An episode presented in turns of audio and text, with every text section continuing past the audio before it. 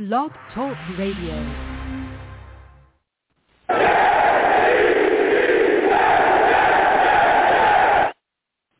What's going on, folks? It's your boy Long Beach Joe, and I am back at it, back at it, back at it again.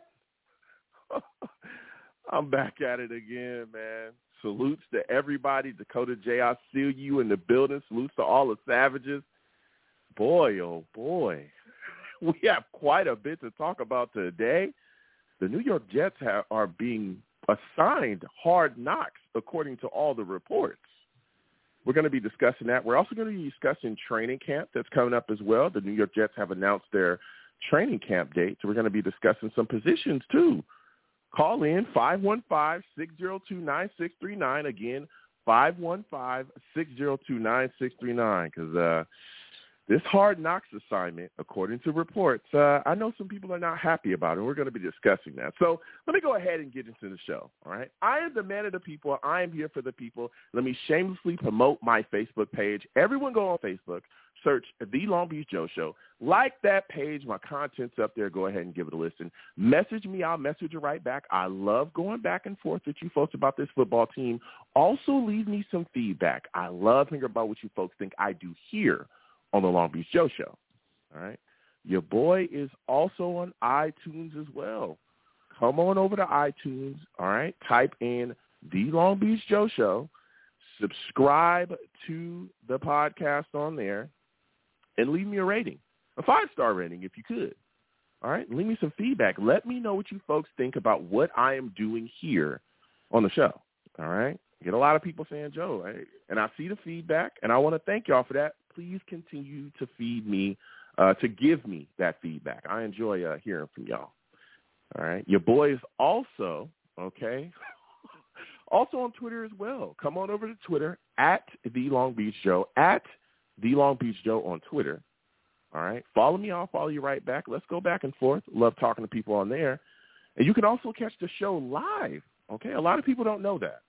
You know, apparently there's some people that don't know, you know, so a lot of people run into my show and they go, "Whoa, Joe, we didn't know you stream the show live. While you, you know, we like your takes, we like what you're what you're saying, we like uh, everything that you have to to talk about with the team and everything. But uh, man, we didn't know you looked uh, good, man. We didn't know that you were an attractive fellow. We didn't know that you were a guy that was so handsome. And I want to, I just want to say, ladies, thank you. You know, thank you for the love. You know, who am I? Okay, I'm just a I'm not an arrogant guy. I'm just being me.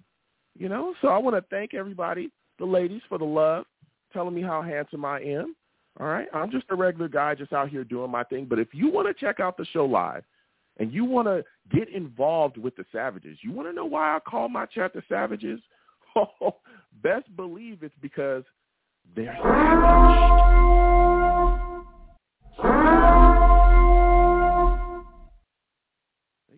everybody, okay? Even me. They don't like your take, they're going to let you know, all right? Off the bat. They don't like your take, they will let you know. Trust and believe, okay? But, uh, yeah, come on over to YouTube if you want to chill with the Savages, if you want to chill with us. Salutes to all the Savages in the building, Dakota J, GVH, everybody watching, salutes, okay? We'll come to y'all in a second. Put y'all questions in the chat. We're going to go back and forth with everybody. All right. But if you want to check the show out live, you want to check out what we do here, you want to get involved with the Savages, you want to become a Savage, come on over to YouTube, okay? Come on over to YouTube, type in Long Beach Joe Jets, Long Beach Joe Jets on YouTube, okay? Subscribe to the channel, hit that notification bell so when I post content, you folks will be in the know. All right? That's how you do it. That's how you get involved with what we're doing over here and, uh, you know, we love going back and forth with people. Trust. We love going back and forth with people, all right?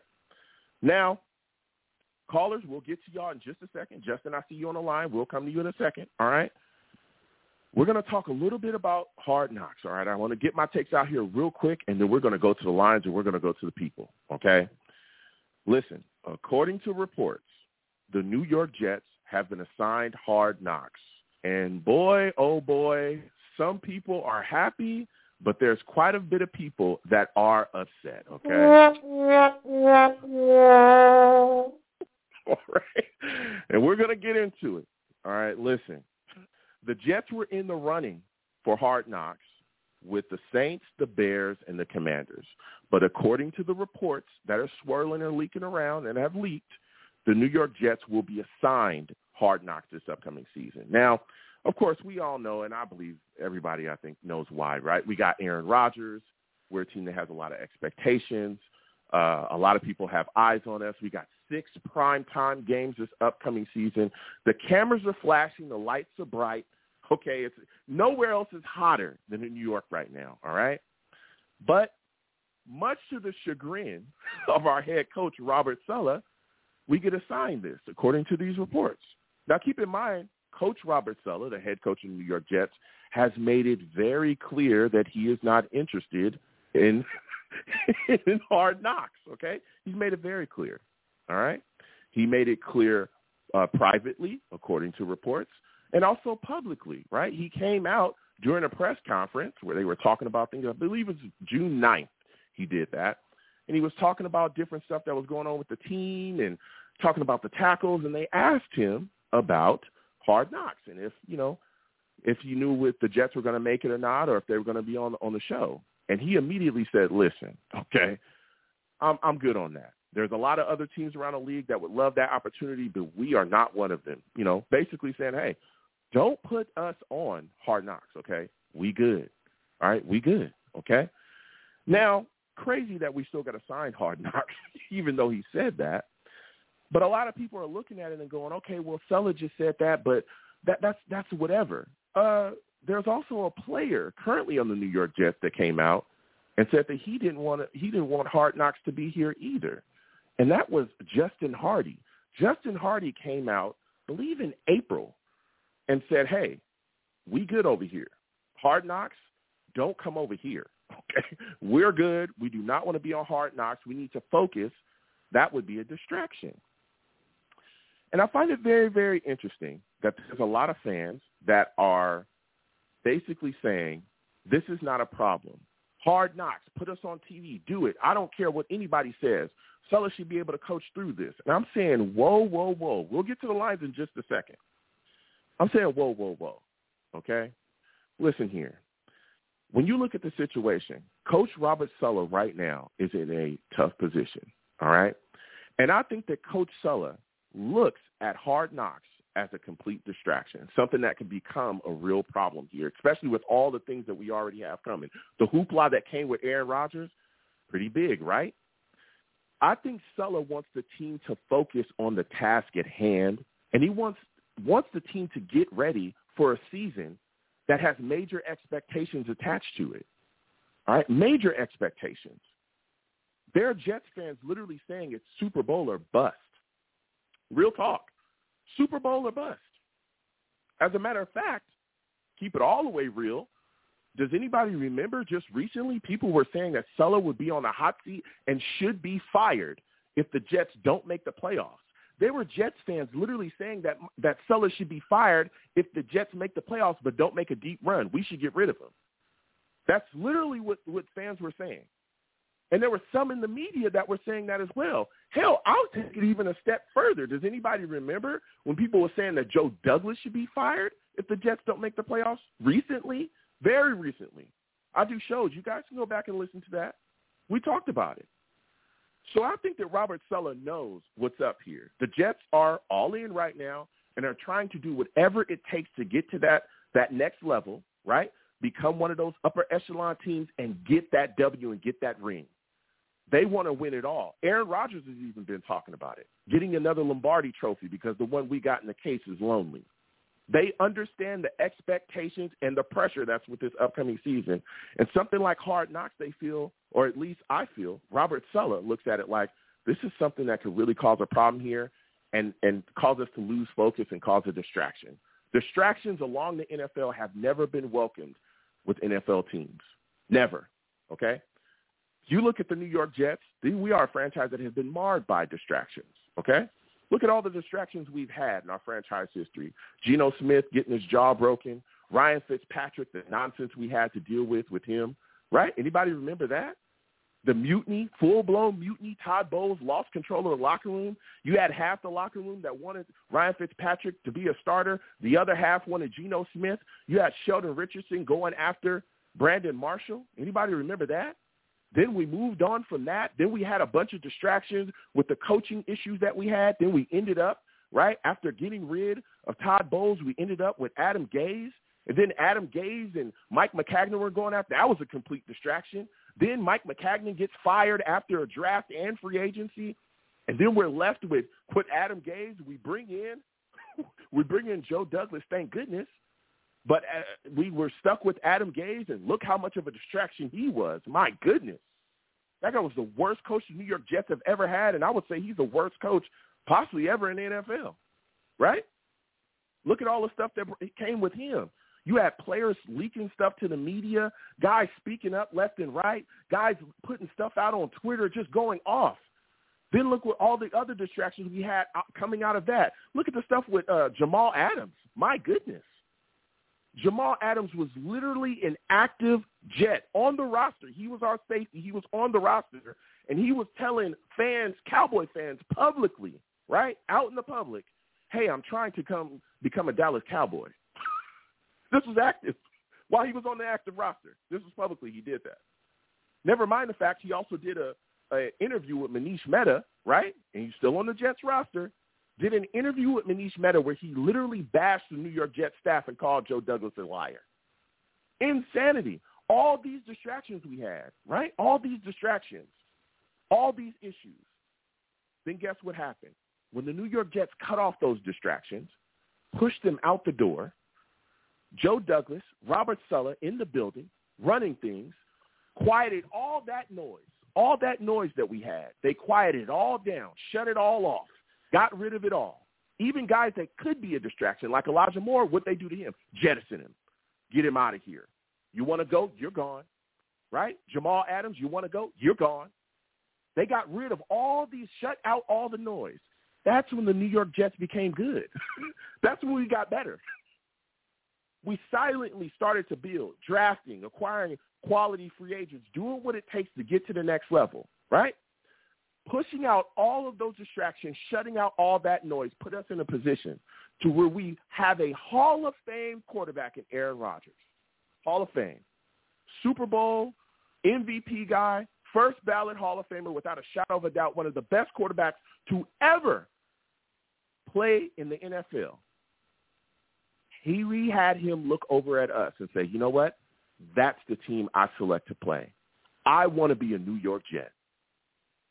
When all the distractions were pushed out, Aaron Rodgers turned and said, you know what? That's a quality ran organization. I want to go over there and play, dog. And now we got people running around here saying distractions are good. The Jets should welcome this. The Jets should welcome distractions. I saw somebody on one of the guys talking on ESPN saying, uh, yeah, the Jets should welcome this distraction. That's how you get better. You deal with distractions. No, you what? That has never been something that teams welcome in the NFL. Teams have passed on free agents because they could possibly be distractions. Teams have gotten rid of players because they could possibly be a distraction or they were becoming a distraction. Teams have not drafted players. There have been drafts where players have literally tumbled down the draft board because teams believe that they could come in their facility and become a distraction.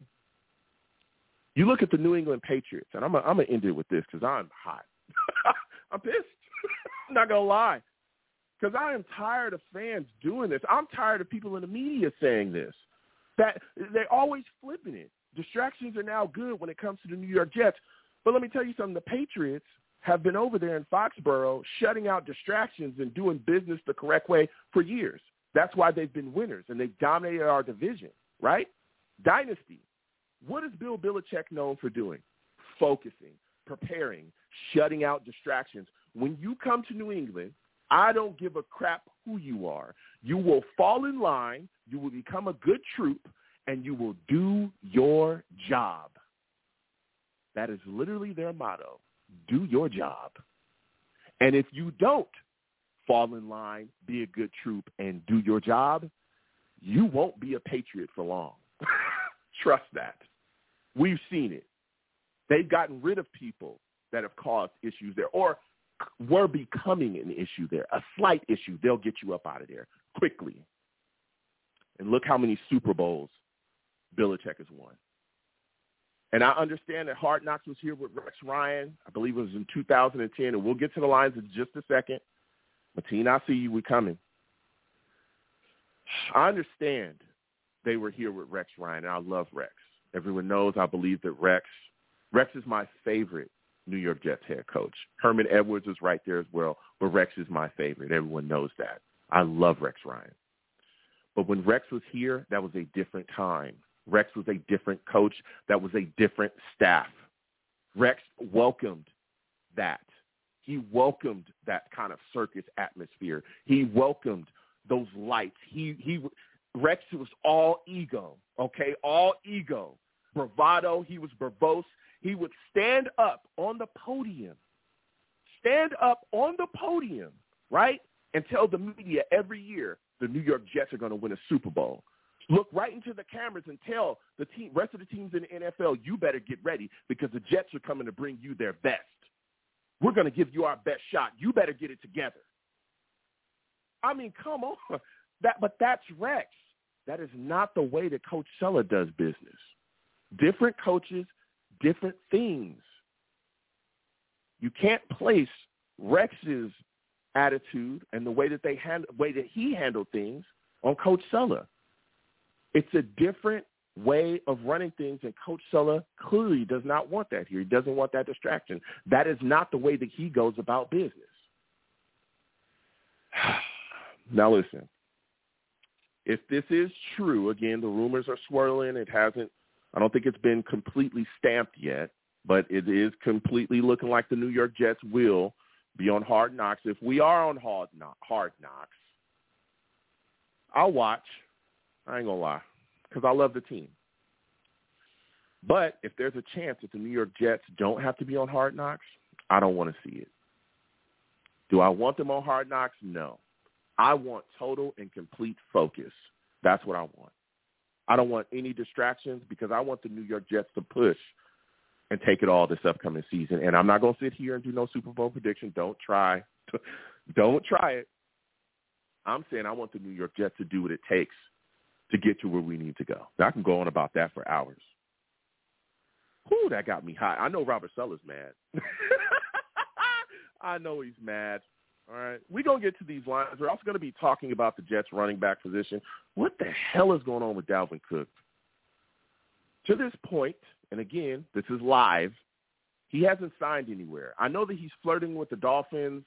A lot of people saying he's using us, uh, you know, to possibly raise his offer with the Dolphins. So, whatever, you know. But it'd be very interesting to see him become a Jet. We'll be talking about the Jets running back situation as well. Also, the New York Jets have a, announced their training camp dates too. July 20th, I believe, is when the New York Jets will start their training camp.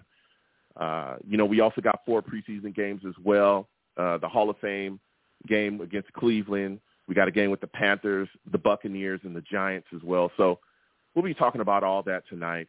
We're going to be covering it all. The New York Jets are being forced to be on hard knocks. Oh, my goodness.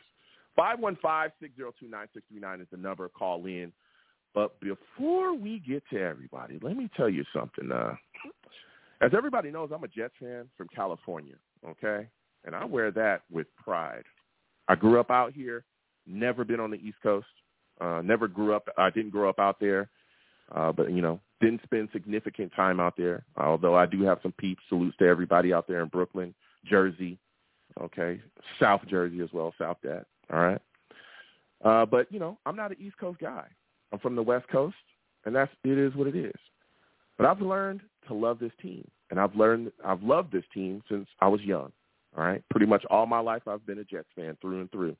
That's the end of it. Green and white, that's what I rep. There's a lot of other people around this world as well that are the same. Okay, a lot of other people love the team, but they're not on the East Coast. Okay, and a lot of those people come together and show their love to the team in fan clubs. And so tonight we're going to have a representative of the San Francisco Jets Fans Club, my guy, Mateen Kemet. He's going to come on and talk to us about what they're doing in San Francisco, how they come together and show their love for this football team. Mateen, I want to welcome you to the Long Beach Joe Show, man. How are you feeling tonight, my friend? Hey, man. Um, what's up, Joe? Uh, I'm I'm coming in really uh, soft because you are hot, man. You know, it's like El Fuego over here, man. So I don't want to tip the scales, you know. You know, I don't want you to burn burn up the house over there. So, uh, you know, no. I'm gonna, I'm gonna take it easy. I'm good. Can you come? I don't know if you're on headset or whatever, but come a little bit closer to your phone. Uh, you sound a little bit low, at least on my end. But listen, Mateen, okay. I want to thank this, you. For, I want to thank you for coming on. Uh, yeah, I, I'm a little, I'm a little hot under the collar about this, this hard knock stuff. We'll talk about that in a second, okay? But first, I want to talk to you about the New York Jets, man. Everyone knows how I became a fan and how I came to love this football team, but I want to know your experience.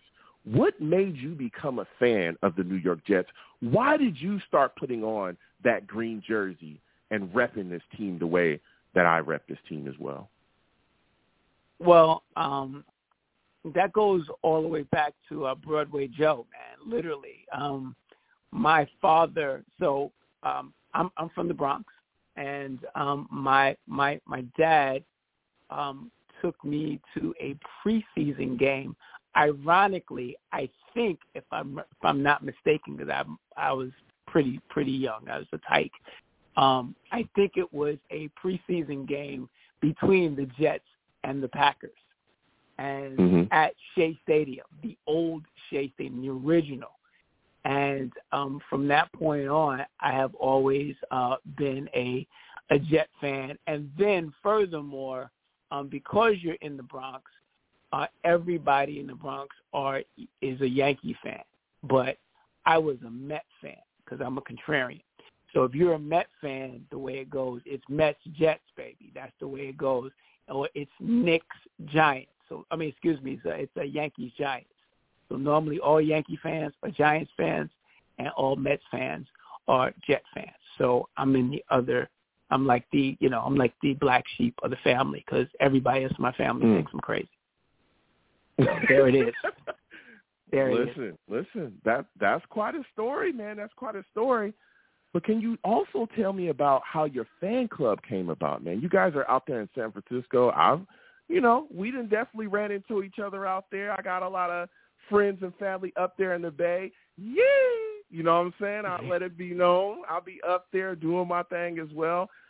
Tell everybody how your fan club came about and what you guys do, man. Yeah, I think um well it's it's uh it's the, it's the San Fran New York Jets, you know, face Facebook club. You can find us on Facebook. Um created by my main man, Dean Barbella, you know, as I said, as you already know, he's a he comes from a long line of uh trapeze artists, the flying Barbellas. and, uh, Yo, Dean's gonna um, get you, bro. Dean is gonna get you, Mateen. Dean is gonna He's- get he's you. Okay, listen. Dean. yes, he is. Dean, I wanted to be clear. I have nothing to do with what this man is saying. Don't come after me. All right? Don't come after me. But, this is the Mateen's saying that you're a part of the famous Barbellas. Don't, don't you know what I'm saying? Don't come after me. Go ahead, Mateen. Go ahead, bro. Well, You on your well, own. Dean is is is the alchemist, and he kind of put this together. And um, and so they used to uh to meet up at this uh place called the Rec Room, um, and and that's kind of where everybody got started. You know, in this in this particular Jet Club, and then it branched out into the face Facebook world. And that's how I came on board. In fact, me and you met. Um, not only I think did we meet at a spot in Long Beach, but because I used to live in Long, Yeah. Long Beach, but we also Yeah. met. Remember, uh, there was a spot in Long Beach where everybody like had a, Green a table, like it was. Yeah, yeah, yeah. It was that was pretty. Mhm. That was pretty cool. And then, um, uh, we you came up to the Bay, and I think it was at the Oaks on on Yes, um, sir. on Lakeshore Mhm. that you came up, and we Mhm. were there. But um, Mhm. but uh, the San Fran Club is uh, is the rec room, and and Dean is the, you know, he's he's the president of the Loyal Order of Water Bu- Buffaloes. You know, he's the Great Gazoo.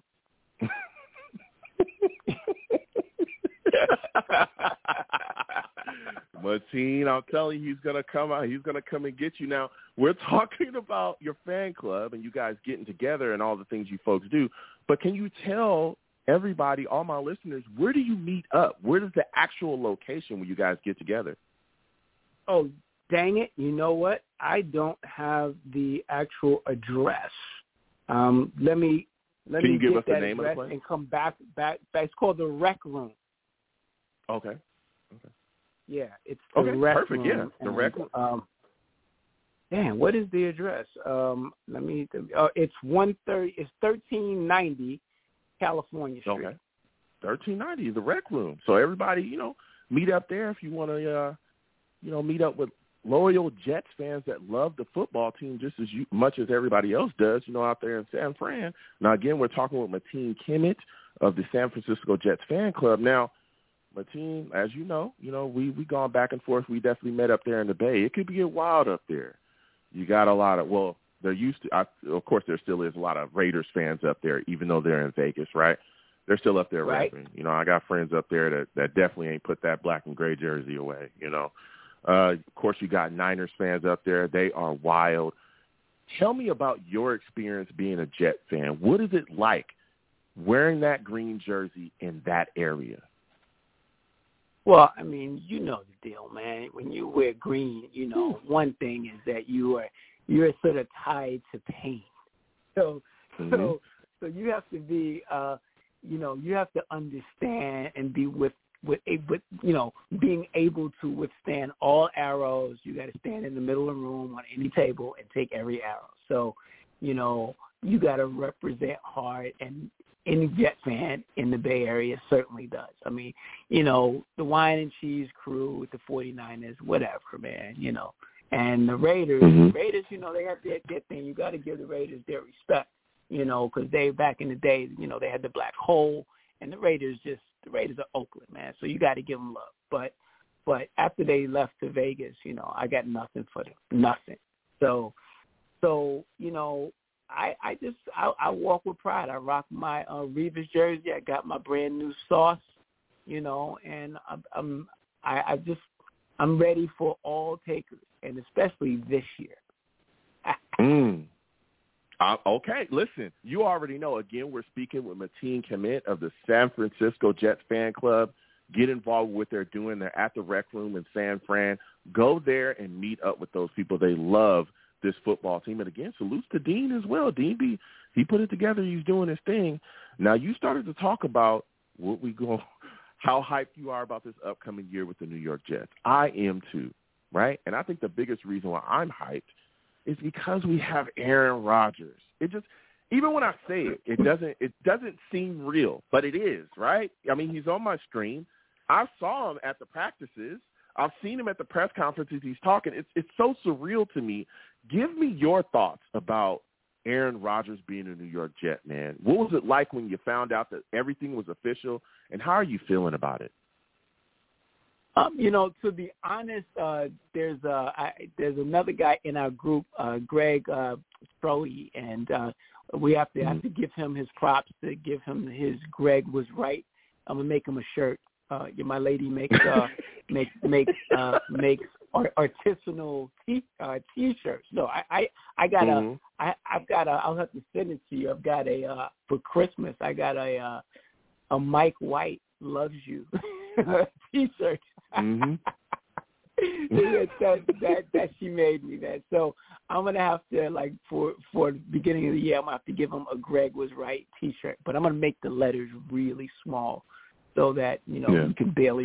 You know he doesn't he doesn't know that. So um 'cause he he poo pooed um Wilson, Zach, he dogged he dogged everybody that would listen and um, you know, we were having faith and he had zero faith. Um me and him were kinda like uh like two face in, in Bat Batman, you know. Um so I, I try to keep it positive and he's the most negative man on earth. So Mhm. uh, but in this case, he had a point, and he was saying that we should just go all in for Aaron Rodgers.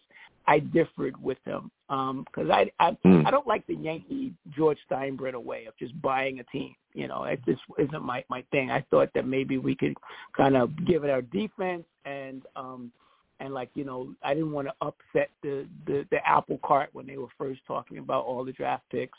I was like, we're on a good trajectory. We just need a competent quarterback. We didn't need Aaron Rodgers. And if he comes, he comes with all the diva ads. He comes with, you know, like as Joe Klecko was saying the other day, you know, like he just you just didn't think he was going to buy in. That he just was going to come and be what he was the last few years um, in Green Bay.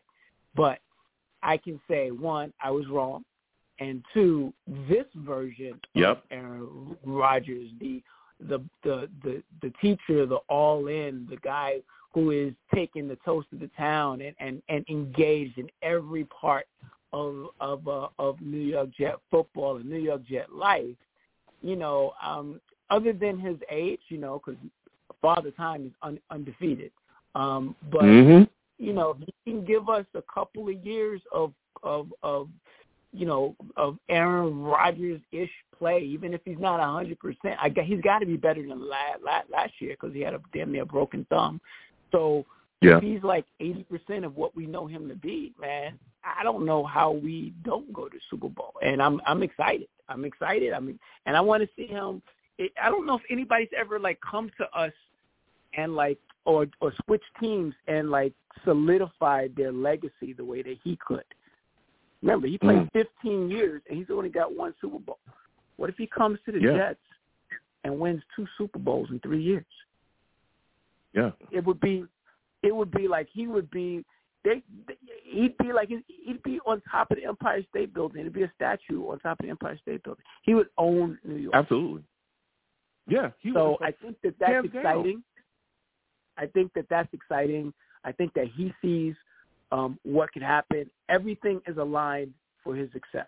We got Hackett. Yeah. Um, you know, he's going to actually, meaning Aaron is going to actually be calling some of his own plays, and and um, you know, like mm-hmm. like you couldn't have more control as a quarterback. So this is going to be him. We go on offense as far as he can take it. So so if he there's only been one quarterback that can handle New York. Broadway Joe, man. You know, he got his. He, there's only one quarterback ever to really be able to handle all that New York brings. Um, maybe I guess Phil Phil Simms too. Phil Simms got to give it up, but he's a different. He was on the Giants and not the Jets. So um, the Jets are its own thing. So Aaron, I I think he's embracing it and taking the challenge. And um, you know, this year we don't go to Super Bowl as long as maybe we get AFC Championship and we we we really show like progress. I think within his time here, we're going to win a Super Bowl. And then let me add, I hmm. think if he doesn't get hurt, I think he plays a third year too. I think we got him for. Oh, okay.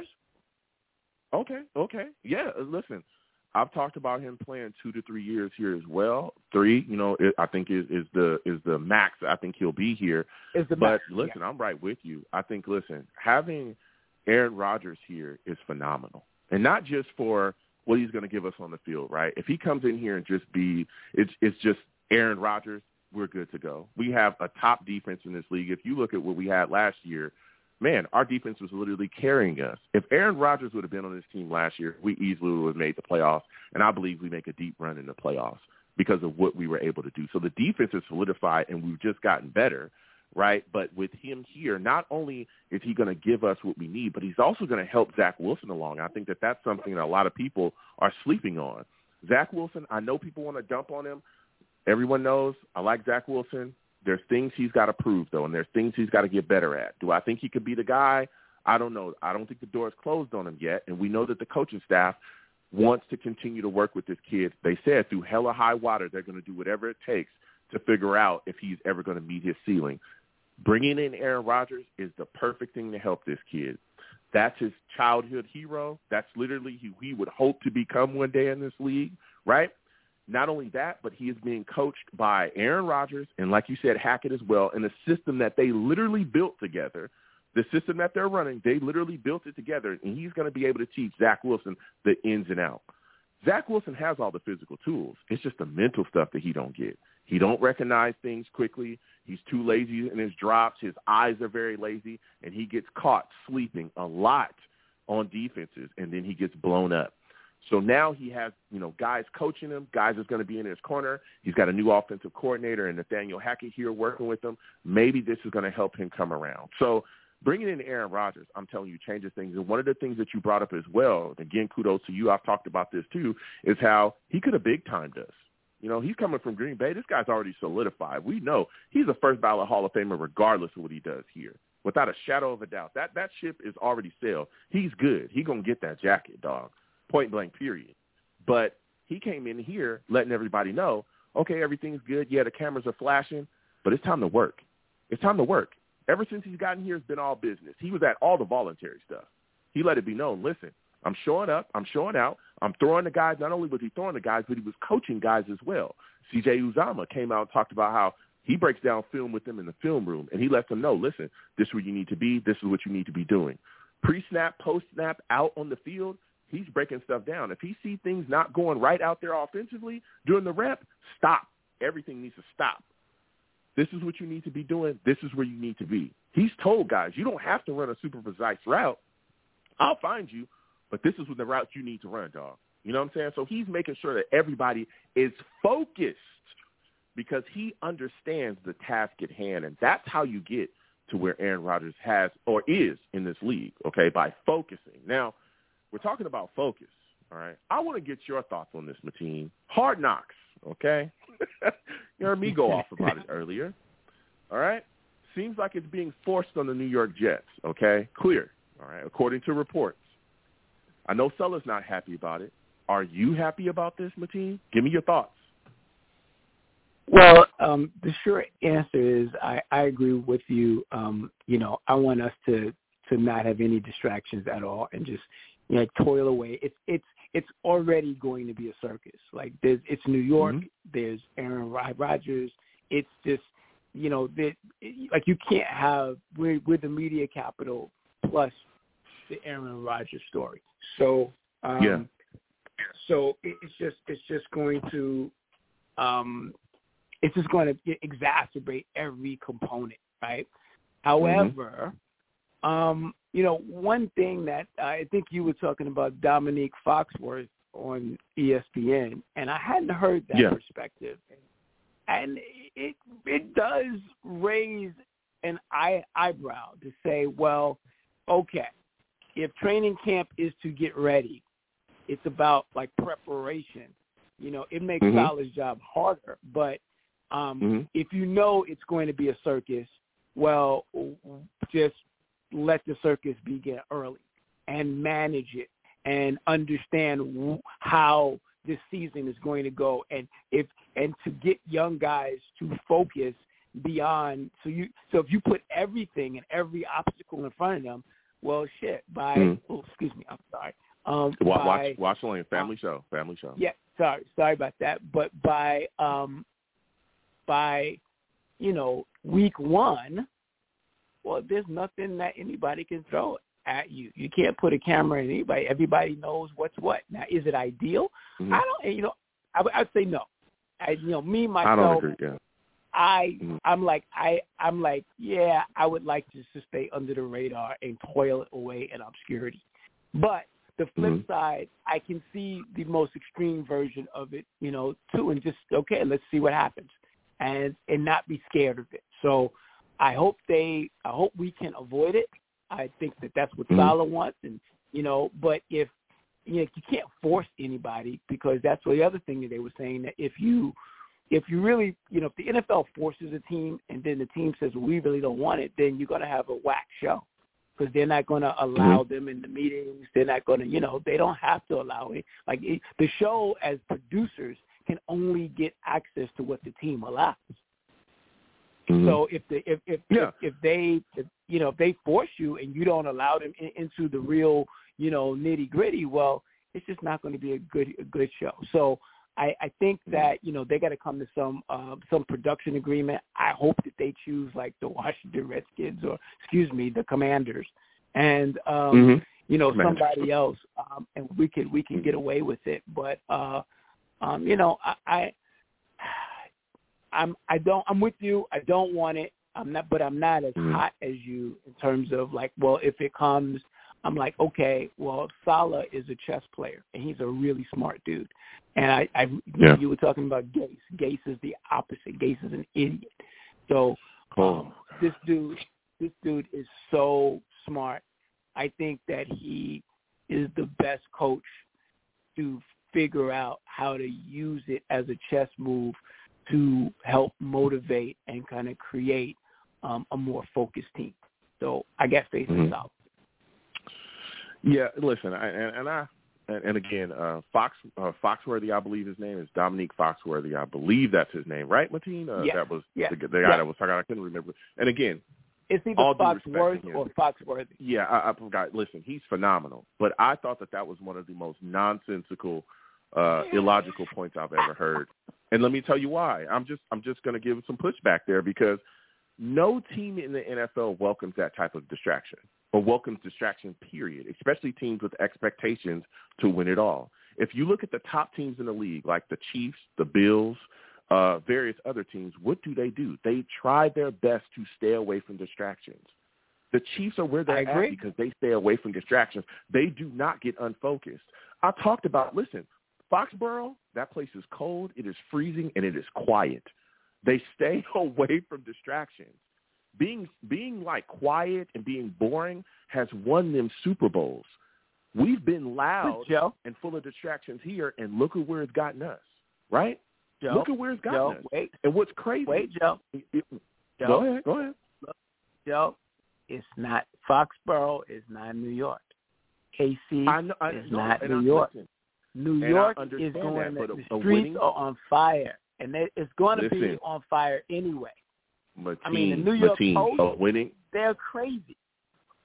a winning strategy is a winning strategy, though. I understand Foxborough is not New York, but you all he all people also need to understand that there's a lot on the line, and I, Saleh knows that.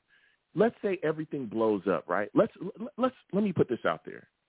Let's say they come in on Hard Knocks and they put a mic in front of Mekhi Becton, and they say, "Hey, Mekhi, can you tell us about why you believe the New York Jets put you in a situation to blow your knee up?" How do you feel about the coaching staff doing that to you? What do you think is going to happen? Because he just did an interview where he said that, where he blamed the coaching staff for that injury that cost him last season. Well, it's it's so what if your, they, your what point. if they follow up and say, what if they follow up and say, can you tell us about your relationship with the coaching staff? What if they take it in a different direction and try to paint pictures like that to drum up some drama? You don't Guess think that what? that's going to have a negative effect here? Guess guess what, Joe? You already he he put himself in that position. He's already said it, and the New York Post and and and uh, uh, uh, every other news source is going to play that up anyway. The first time that Mhm. he gets in is playing right tackle. That's going to be the first question when he gets to the post podium. You can't hide in New York. You cannot hide. So Listen, so, I- so I- if they I do it, understand you that. got to answer it. Yep. Yeah.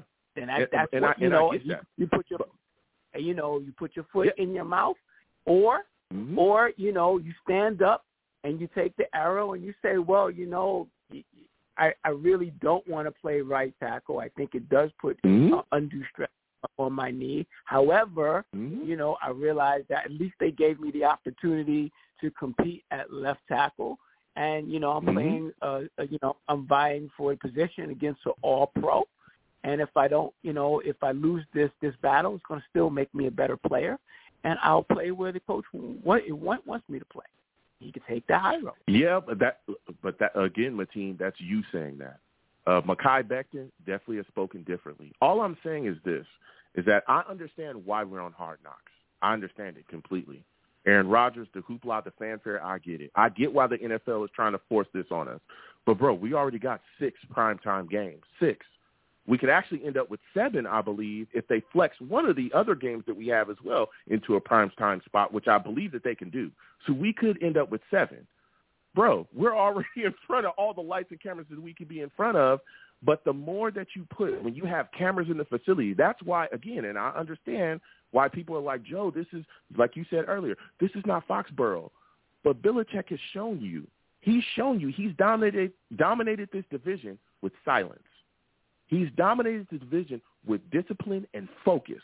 He's dominated us with that for years. And I know that they're not on the top of the top right now, but let's not act like they can't turn things around because he's literally, if not the best coach to ever play be in the NFL, he's definitely a top top there, right? So that strategy has shown to be a winner. And I think that that's what Saleh wants here, especially with his job on the line. Because a lot of people don't want to talk about that.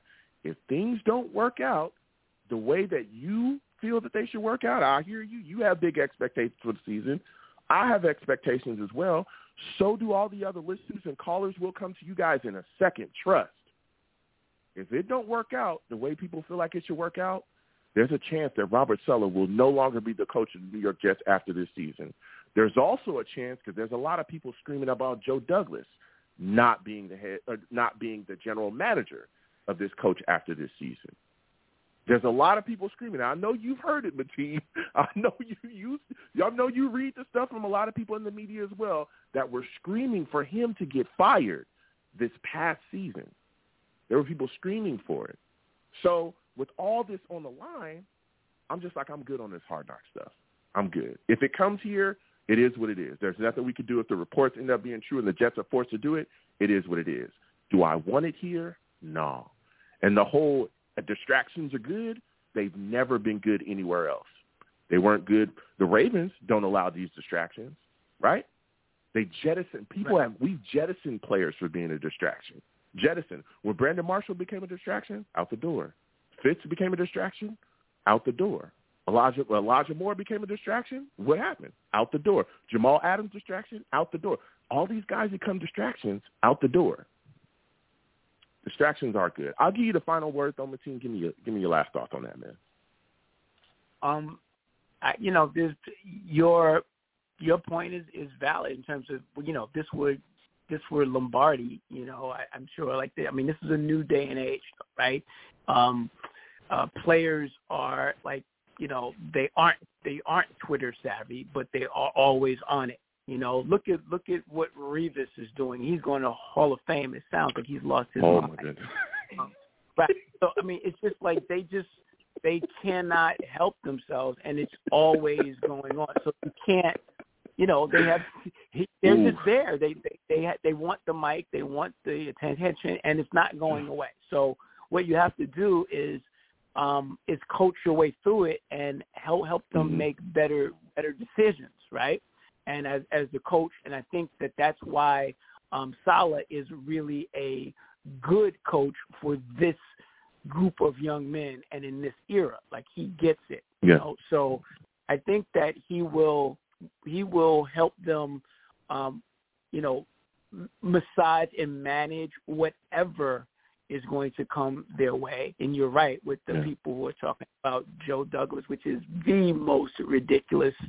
You know, I mean, even even ridiculous, in terms yeah. of Joe, um, yeah, you, you can't even say talking about his first draft. I was like, why would you even talk about his first draft when that was all the players he drafted were for Gase? Yep. And his yep. is a completely different offense, completely different defense, and so sometimes players don't fit. You you know, and as far as Becton, I, you know, he's arguably um, he was definitely the best physical athlete at the offensive lineman position that that year as a freak. You know, he he was the biggest, fastest, strongest dude, and clearly for um, for Joe Douglas, that's who he always wants to get. He wants to get the best athlete with the highest athletic score, and then have them play the position. That's how he he keeps drafting those type of guys. Look at the guy that he draw, drafted in the seventh round, uh, Kuntz, who's a physical freak. I don't know if he can play or not, but if you have you looked at, at at him in the huddle, that dude is as he's humongous and he runs like a deer, and he's um you know he supposedly can catch. He has all the the qualities. Now, will he be? What's his heart like? Will he be a good football player? Is he smart? You know, I don't know you know, but at least we know he's got the physical traits. So I yeah. think that um, that Joe Douglas is um, is our best GM we have had. I think he's better than Tannenbaum. Um, I you know, but oh, yeah. certainly at the very least he's the best we've had since Tannenbaum, and um, Mhm. this is the best synergy. I thought Tannenbaum and Rex had perfect synergy, and we messed up by breaking that synergy up. And I think that Saleh and Joe Douglas have perfect synergy, and you need that Yeah. between head coach and GM to make a program work. So we're in year Yeah. three of the program. Year three, we're ahead of schedule. We got a Hall of Fame QB. We have a top 5 Mhm. defense that is that's only going to get better. I mean, so we have three three top players on D on D. You got two top Mhm. five cornerbacks plus a top three defensive defensive tackle. So I mean, like we we we're just getting started, man. Those guys are all under twenty five. So Yeah. um, I, Garrett Wilson, who knows who, what he's going to become this this year. Whatever his his numbers are, take the over, man. He gonna blow up. You know, so yeah. I'm I'm I'm excited for Joe Douglas. I mean, he's my guy. Um, I, I, Mhm. and, and anybody who questions him, including my man Greg, because we argue about Joe Douglas all the time. So, so Greg, if you're listening, I'm gonna send you your shirt. Yes, you were right, but you're 100 percent wrong on Joe Douglas. I'm not giving that one. Listen, listen, That's it, it's bro. been phenomenal speaking to you. Before I let you go, man, because you gave us some takes. We got to get to the calls in a second. Give my listeners again every way that they can get in contact with you folks over there at the San Francisco Jets fan club and how they can uh, meet up with y'all and have a good time, man. Yeah, man. Again, we're the uh, San Francisco Jets uh, fan club on uh, on Facebook, and so it's a fa- fa- Facebook group. That's kind of like where everybody kind of collects. Then we sort of uh, branch out and have a separate uh, breakout um, on Messenger. So we always talk on on uh, Messenger. Sometimes we'll even have little Zoom meetings. And you, know, Mhm. I, I've even when my internet was down, I would call Dean and watch through Zoom game on Dean's TV via Zoom. That's how serious we are. Uh, yeah, it's crazy, man. And uh and then the rec room is y'all find where a way, bro. Yes, man. We Y'all find, find a a way. way. There's no stopping. There's no stopping J E T S Jets Jets Jets in the Bay. Yes, sir. Um, you know, when you hang out with us, we're gonna get it done, man. Yeah. So come one, come all.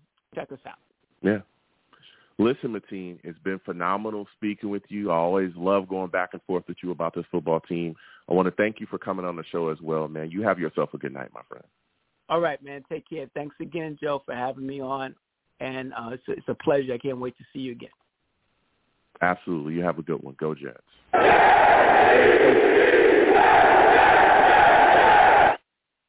Listen, man, we talking that talk. Callers, we're going to get to y'all in a second, okay? 515-602-9639, 515-602-9639. Again, that was Mateen Commit of the San Francisco Jets fan club. Phenomenal fan club. Get involved with them, all right? At the rec room in San Francisco, man, I've had a blast up there. Like you said, we met in Oakland. We met in the beach before, okay? Long Beach, my neck of the woods. Good time. Uh, we were in Oakland before as well, had a blast. Uh, so get involved with them any way that you can. Again, 515-602-9639 is the number. Call in. We're going straight to the callers. All right, Justin, Val, Tim, Brick, Sid, T, call back in. We just lost you. But before we get there, GVH in the chat, salutes to him. Savage.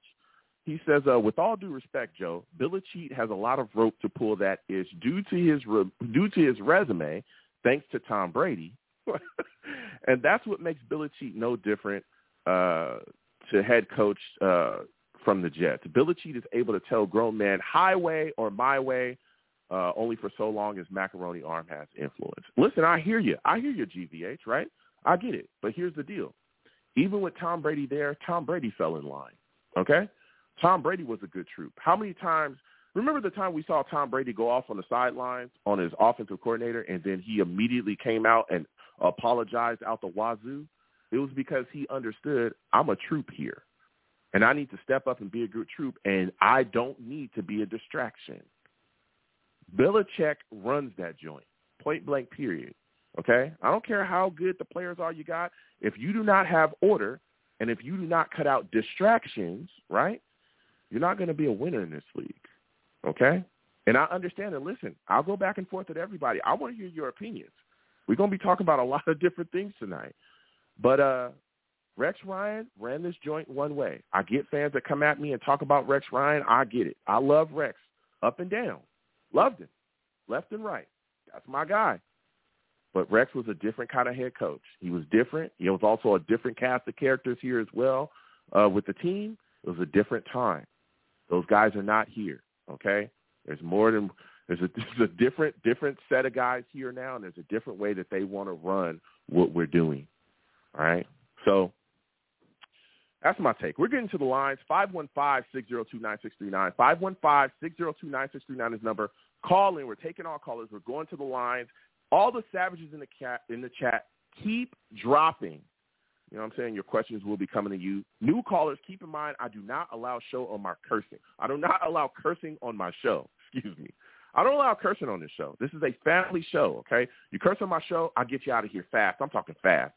Faster than Adam Gase.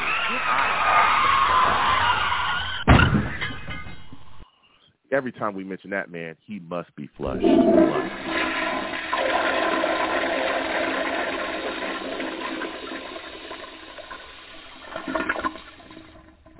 Got to wait for that finish. Make sure everything gets down. He must be flushed. Okay? Must be. Please give the stream a thumbs up no matter who you're watching me from. Subscribe if you haven't subscribed already. Hit that notification bell so when I post content, y'all be in the know. Also, if you want to hit the super chat, it's up at the top of the screen. Uh, Cash App is at the bottom of the screen as well. Anything you get to the platform is greatly appreciated. So we're getting to the callers again. 515-602-9639. 515-602-9639 is the number. Call in. Justin, we're coming to you first. Val, Tim, Brick City, hold on. We're coming to everybody. New caller, hold on. We're going to get to everybody. Justin salutes. I want to thank you for calling in tonight. For those of you that do not know, Justin, he's a savage.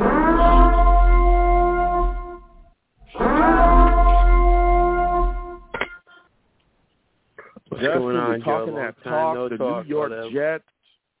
What's going on, man? What's going on? Man, Listen. I mean, I don't like this negativity, man. You're giving me PTSD with this Adam Gase, man. Let's get into the pot. This is a time for positivity, man. Tell, take this Is it? Yeah. negative nonsense out here. If you're negative now, I don't want you. I don't want you rocking with us when when we're winning, man. This is times where Jet fans need to embrace it. The positivity's here. We just inquired after months of this drama. We got a four-time MVP. We got a loaded loaded roster, like a loaded baked potato with extra sour cream. And the only thing that's stopping Mm. this team is injuries. I am not afraid of no, no one this year. The only thing that's going to keep us back is going to be whether it's our coaching or a major injury. I am not afraid of Kansas City. I am not afraid of Okay. anyone. I'm not afraid of Buffalo, man. We're, th- this is our time now. This is what we've been waiting for for years. hmm Okay, okay. Listen, Justin, and I hear you. And again, I want to thank you for calling in. I'm with the positivity as well. But as we know, all right, hard knocks, it looks to be assigned to the New York Jets. I'm a little concerned about that because of the distraction that it could cause here. And it, again, Coach I Robert hear Saleh as well that, but has looked at that, has looked at that, and he's ta- come out publicly and talked about not wanting that distraction. Give me your thoughts on that situation, man. I mean, to be honest with you, I'm not I'm not worried at all because I don't know if you saw the interview with Tyler Conklin. I mean, if we get it, it is what it is. If they make us get it, it is what it is. But I mean, I think Saleh is going to keep the players on track. I mean, they asked Tyler Conklin what he thought about it, and he was like, you know, if we get it, we get it. If not, it's business as usual. So I mean, I I really don't. I really I get it. It could be a distraction, but I'm not really caught up in that as much as everyone else. I mean, we have pressure regardless. So at the end of the day, it's going to be just business as usual. I mean, I get it. There's going to be cameras in their faces and stuff, but I mean, Mm-hmm. It's really nothing that the players aren't really. I can't- I mean, they haven't done before. It's just, this is New York media. I get it. You know, there could be distractions or things said. You know, like you mentioned with Mekhi and stuff, but I'm, I'm not really Mhm. worried about that. I mean, I think Saleh's going to keep everyone in check. I don't. I'm not really too worried about it like everyone else is. Okay, okay. You're not worried about it. Listen, I get it.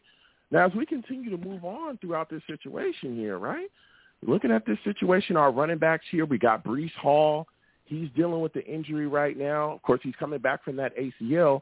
when you look at the situation here with the New York Jets running backs, what are your thoughts on it, man? A lot of people talking about Dalvin Cook possibly being a target for the New York Jets, bringing him in here, getting him in the fold.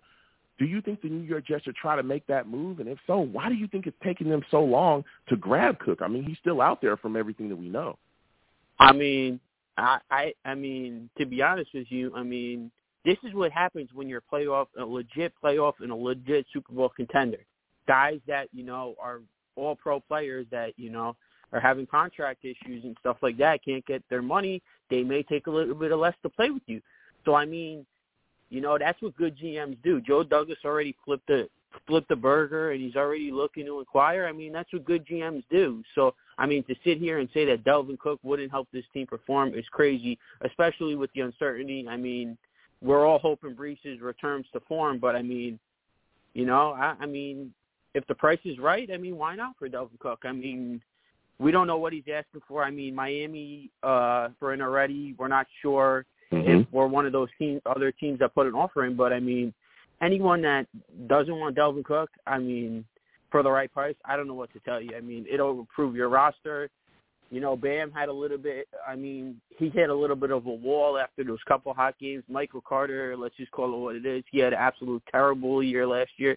So I mean, I'm Mhm. I'm all for Dalvin Cook. I don't see why not. If the price is right, it's a no-brainer, honestly. Yeah, Yeah. uh, listen, I'm right there with you, but I want to look at it from this standpoint as well. And I, I got to ask you this. 'cause I, I know you know the Jets through and through. Let's say Dalvin Cook goes somewhere else, right? So we got Breece Hall, we got Michael Carter, we got Bam Knight, uh, we got Israel as well. If Breece cannot start week one, what do you do, man? Do you lean on Carter?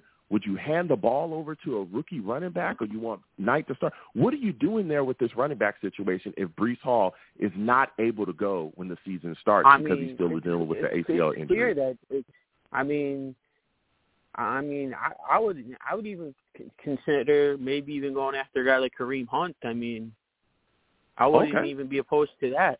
I mean, he's still on the market, so I mean, I mean, I would maybe pivot to that as another option, especially with the heavy load we have with the extra, extra preseason game.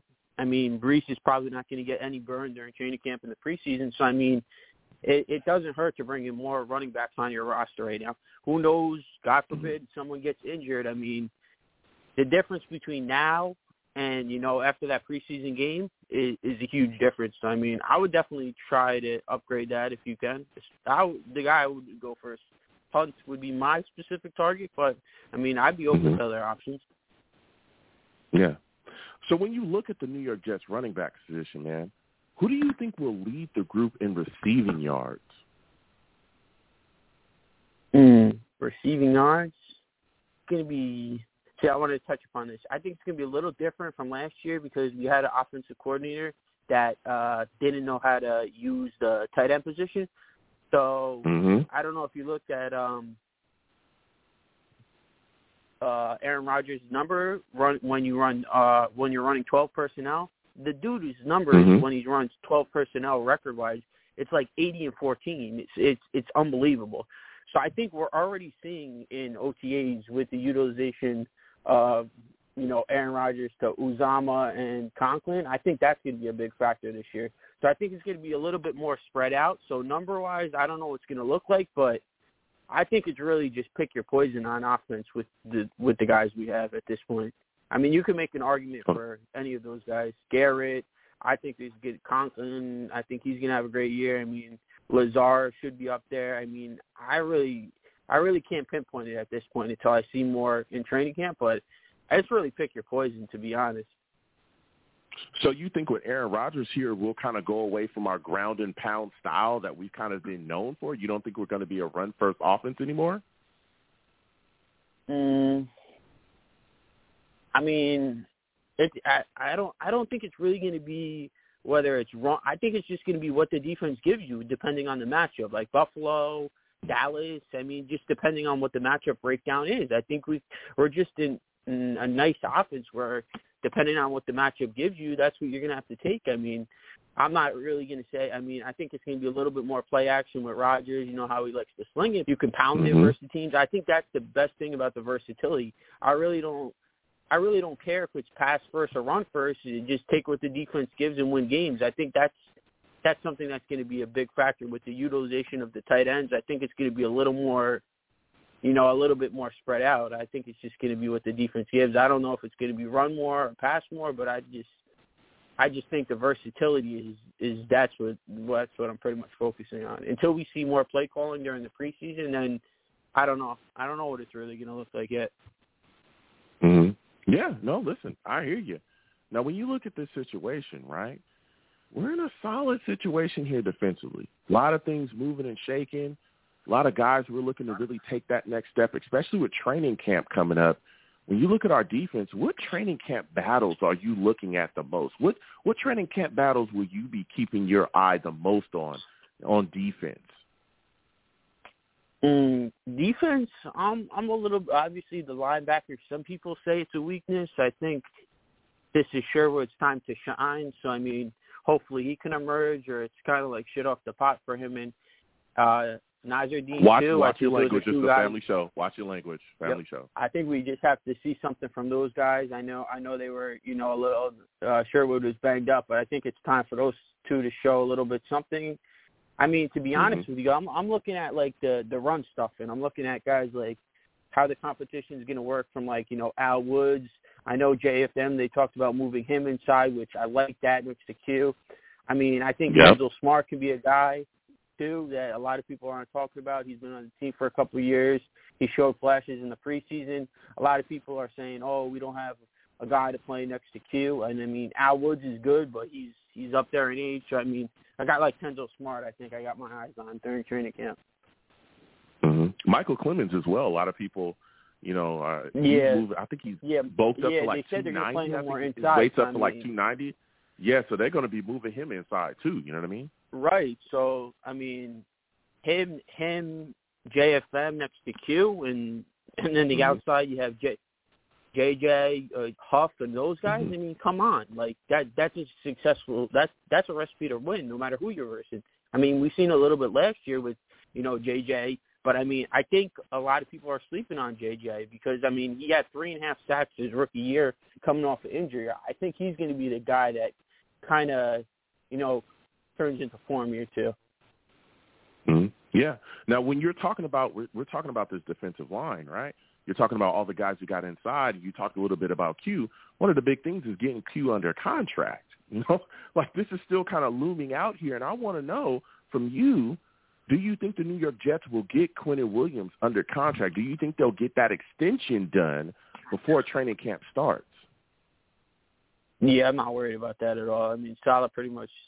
I mean, doing it and saying it's two different things, but I mean, I think the whole the hold up. I mean, I thought we were going to get this Aaron Rodgers contract ripped up already. I think that's kind of mm-hmm. prolonging the Q extension because they they technically still didn't rip the contract up for Rodgers. So I think that when that's done, I think that could be part of the hold up too. Mm-hmm. How much do you think it's going to take I'm not to really, get Quinnen? I'm not really worried about Q's extension at all. I think it'll get done. Yeah. How, I think I how mean much the framework's already there. The framework's already there. I mean, you seen what these guys, uh, John, uh, what's his name from the Redskins got? I mean, I think it's gonna be like a four-year, 115, Payne and those 110, 80, 80, 75 guarantee, something like that. I mean, the framework's already there, so I don't think it's really too much to hammer out. I mean, it's probably the guarantees. At, I mean, I heard it's the years. Q wants four, the Mhm. team wants five. So, I mean, if the money if the money's not the question and the years is the problem, I think they they can just get to the get to the the bottom of it before camp, hopefully. Yeah, you know, when you look at the situation, especially again, you brought up the guy, uh, you know, with the Commanders. He got signed. Also, a guy with the Giants as well. It's Yeah. going to probably be twenty five, twenty six, maybe 27 per. That's going to take to get him signed. I'm hoping it gets done sooner or later. I'd like to see him get that extension before training camp starts. Uh, that would be great, man, to see Q get paid. And again, that would really set this set up a really nice situation, letting these young guys know, listen, if you come here and you ball out, you don't cause any problems. You come here and you do what needs to be done, and you perform the way Q is done, right? Because he clearly was one of the best players on defense for us last Yeah. season. All the work that he put in, you could argue he was the best player we had uh, last season on our defense. Uh, you come in here and you do what needs to be done here, then we'll pay you and we'll keep you a New York Jet. That sets a nice standard here. Now, my next question for you, Justin, because there's so much to discuss about this Jets football team. You talked about JJ, man. You talked about Jermaine Johnson. We saw him miss some time last year as well, dealing with the injury. There's a lot of expectations. People want him to take the next step, especially providing some pass rush here with the New York Jets. When you look at him, what are your thoughts about him this upcoming season, and how many sacks could you see him having this upcoming season? See, I, I've been having a debate with my friend about the sacks from the defensive line. He, he I, I think this defensive line is going to have 55 plus sacks. If you just take, just say on I mean, just take Q's number. Say he repeats what he had last year, 12. You take Lawson, which mm-hmm. I mean, people wanted to cut the guy last year. I think Lawson's going to have a, a double digit. That's tw- that's 22 right there. I think it's fair to say you could you could maybe get five to seven from. I mean, I would say close to seven for JJ, double what he had last year. That's 29 sacks right there between the three guys, not to mention the interior guys. So I think JJ's real expectation is anywhere from like five to eight. I would say. Mhm. Okay. So I mean, Listen, that's thirty right. That's around thirty right there between three guys. So to me, it's like I think this defensive line should have 55, 55 plus sacks with what everyone put Whoa. together. Whoa! That's my fifty-five sacks. Fifty-five yeah, sacks this that, upcoming with, season from the Jets. I mean, I think there's. I mean, let's just go. I mean, I think people last year we lacked turnovers with the defense. I think that obviously mm-hmm. needs to improve, but you know, getting more pressure up front could help the back end still. I think 55 is honestly realistic. I mean, I broke it down. It's mm-hmm. only really three and a half sacks per game, which that's not really a crazy number if you're a top three defense to get after yeah. the quarterback. No, I, listen. So I listen, think that's I, a real expectation for this D line. Yeah, no, listen, I, I can see it, especially again if Jermaine Johnson is taking the next step and he really continues to push forward. I think he's going to have a big time impact. You talked about Carl Lawson. I was a guy that advocated for Carl Lawson when people were talking about getting rid of him. He had seven yeah. sacks last season. I think he was second on the New York Jets, and that was coming off of an ACL injury. I yep. think he stepped back in there this season and really provides another another push, especially with everything that's around it. And we haven't even talked about Bryce Huff yet a guy that's come in and been a monster on third downs, been a guy that's been in that rotation and really put in work too. I really expect him to have a big impact as well. And another guy that I want to talk to you about, Justin. Listen, Will McDonald, man. This was a guy the New York Jets took in the first round. A lot of people uh weren't necessarily happy. I was, uh, you know, excited about the pick. He wasn't a guy that I thought the New York Jets would go after, but especially after Broderick Jones came off the board, it kind of became – you know, kind of a crapshoot of, who they would pick and who they would take there as far as fans guessing. Uh, but Will McDonald is now here. He's a guy that I think is going to be added as well to have some impact in the pass rush. Give me your thoughts about him, and what are your expectations for him as a rookie as well, coming in and, and being able to affect the New York Jets defense in the pass rushing department? Yeah, I mean, see, that's that's the tricky part. I mean, we have so many guys on this defensive line. I mean, I know Saleh likes to keep them all fresh, but I don't I mean, I guess like four to five sacks. I mean, he's a first round pick, so you you got to have a little expectation. But I mean, I guess the the same expectation really is for JJ. I mean, four or five sacks for Will McDonald. I think that should be a realistic goal. I mean, I don't know how much see that's the tricky part with this defensive line. I mean, it's really going to become like dependent on how many snap counts each guy gets too. So I mean, mm-hmm. I think four or five sacks for a rookie first rounder is real expectations. But I mean, these guys are going to be in and out. I mean, I don't even know if you know we're, we're not even talking about a guy like Solomon Thomas that they re- re-signed, brought back. I don't even know how many of these guys you realistically can keep on the defensive line. I mean, the New York I Jets mean, are definitely going to keep guys, a lot of defensive linemen. That yeah, that's they're going to keep saying. a lot I of think defensive linemen like for sure. nine last year, but I mean, I think it was like nine or ten. Yeah. So I mean, yeah, I think it was like nine or ten. Yeah, so I'd be curious to see if you know if someone stand these guys are standing out. If Joe Douglas does the typical like he did with uh Cashman and those type of guys, and try to flip some of these guys for late round picks or whatever. That should be interesting to see when the preseason comes. But I don't know. It's going to be an exciting season. Yeah, it is. It's going to be extremely exciting season. Listen, Justin, before I let you go, man, we haven't talked in a little bit. I'm hyped about the season as you're hyped about the season as well. We haven't talked about Aaron Rodgers. I haven't talked to you in a minute about A Rod coming here. Man, what was it like the second that you found out that he was officially a New York Jet? How hyped were you, man? Oh, I, I was. Oh my, I was like, I I couldn't wait. Like I literally could not wait until the news broke because it was literally like it was like a life pause for like literally like 2 mm-hmm. months straight because it wasn't official yet.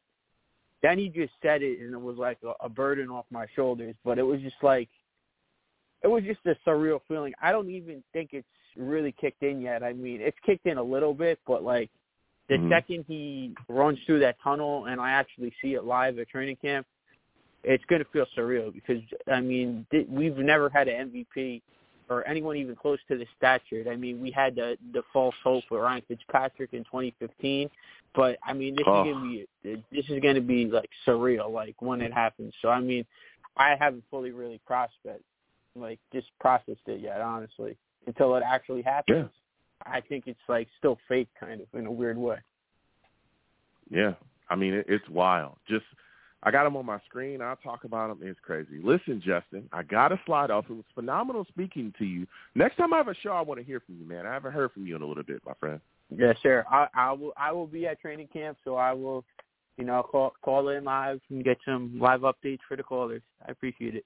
Absolutely. Salutes, Justin. You have yourself a good night, my friend. You too. Listen, we're going to keep getting to these lines again. 515-602-9639. 515-602-9639 is number.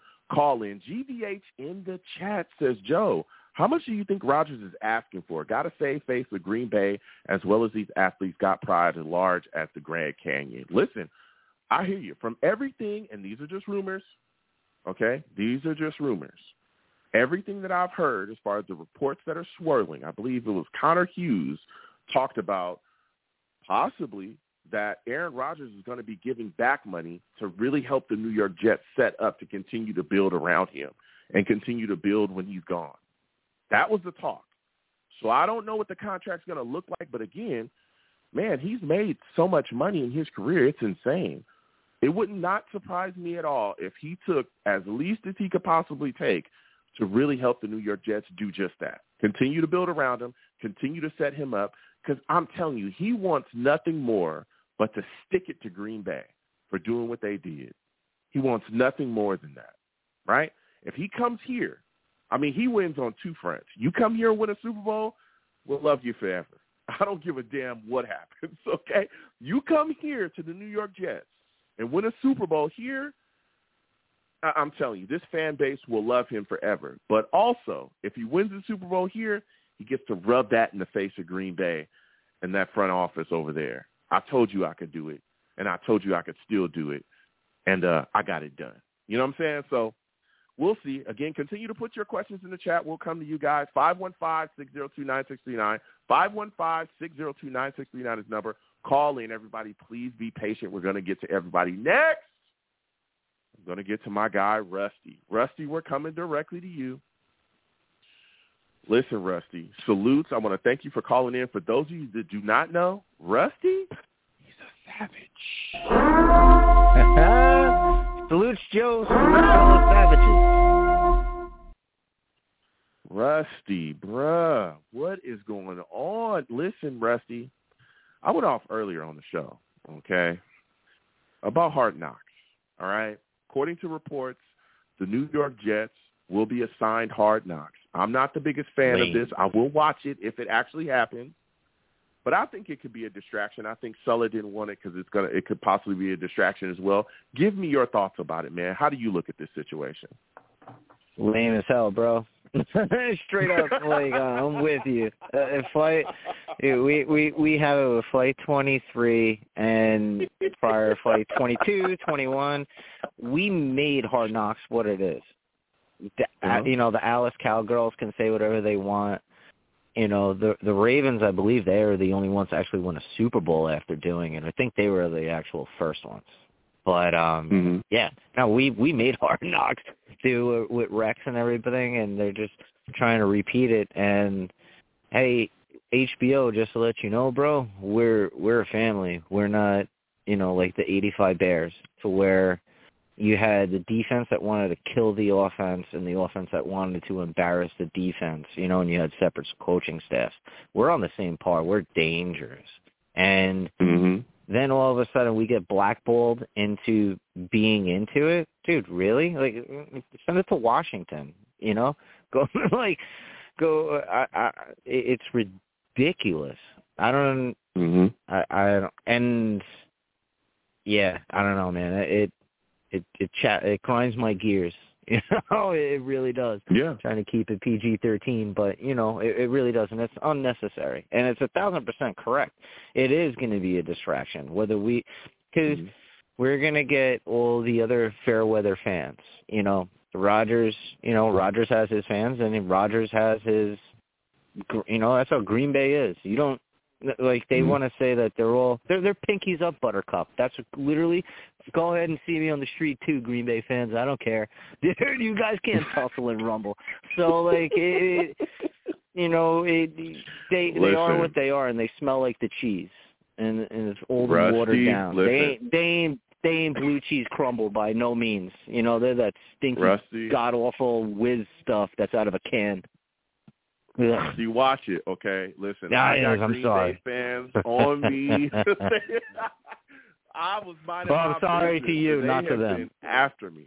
Oh man, listen, they have been they have been after me. Okay, ever since we got A Rod, I was just minding my business, and they were coming at me left and right. I just was like, whatever, man. I just had to walk away. they're doggy paddling with of love Yeah, man, it was wild. But look, I, listen, I hear what you're saying, but I want to ask you this question though, Rusty, right from the other side. What do you say to people that say that the New York Jets should welcome the distraction of hard knocks? That hard knocks provide a distraction, it provides a challenge for you to work through.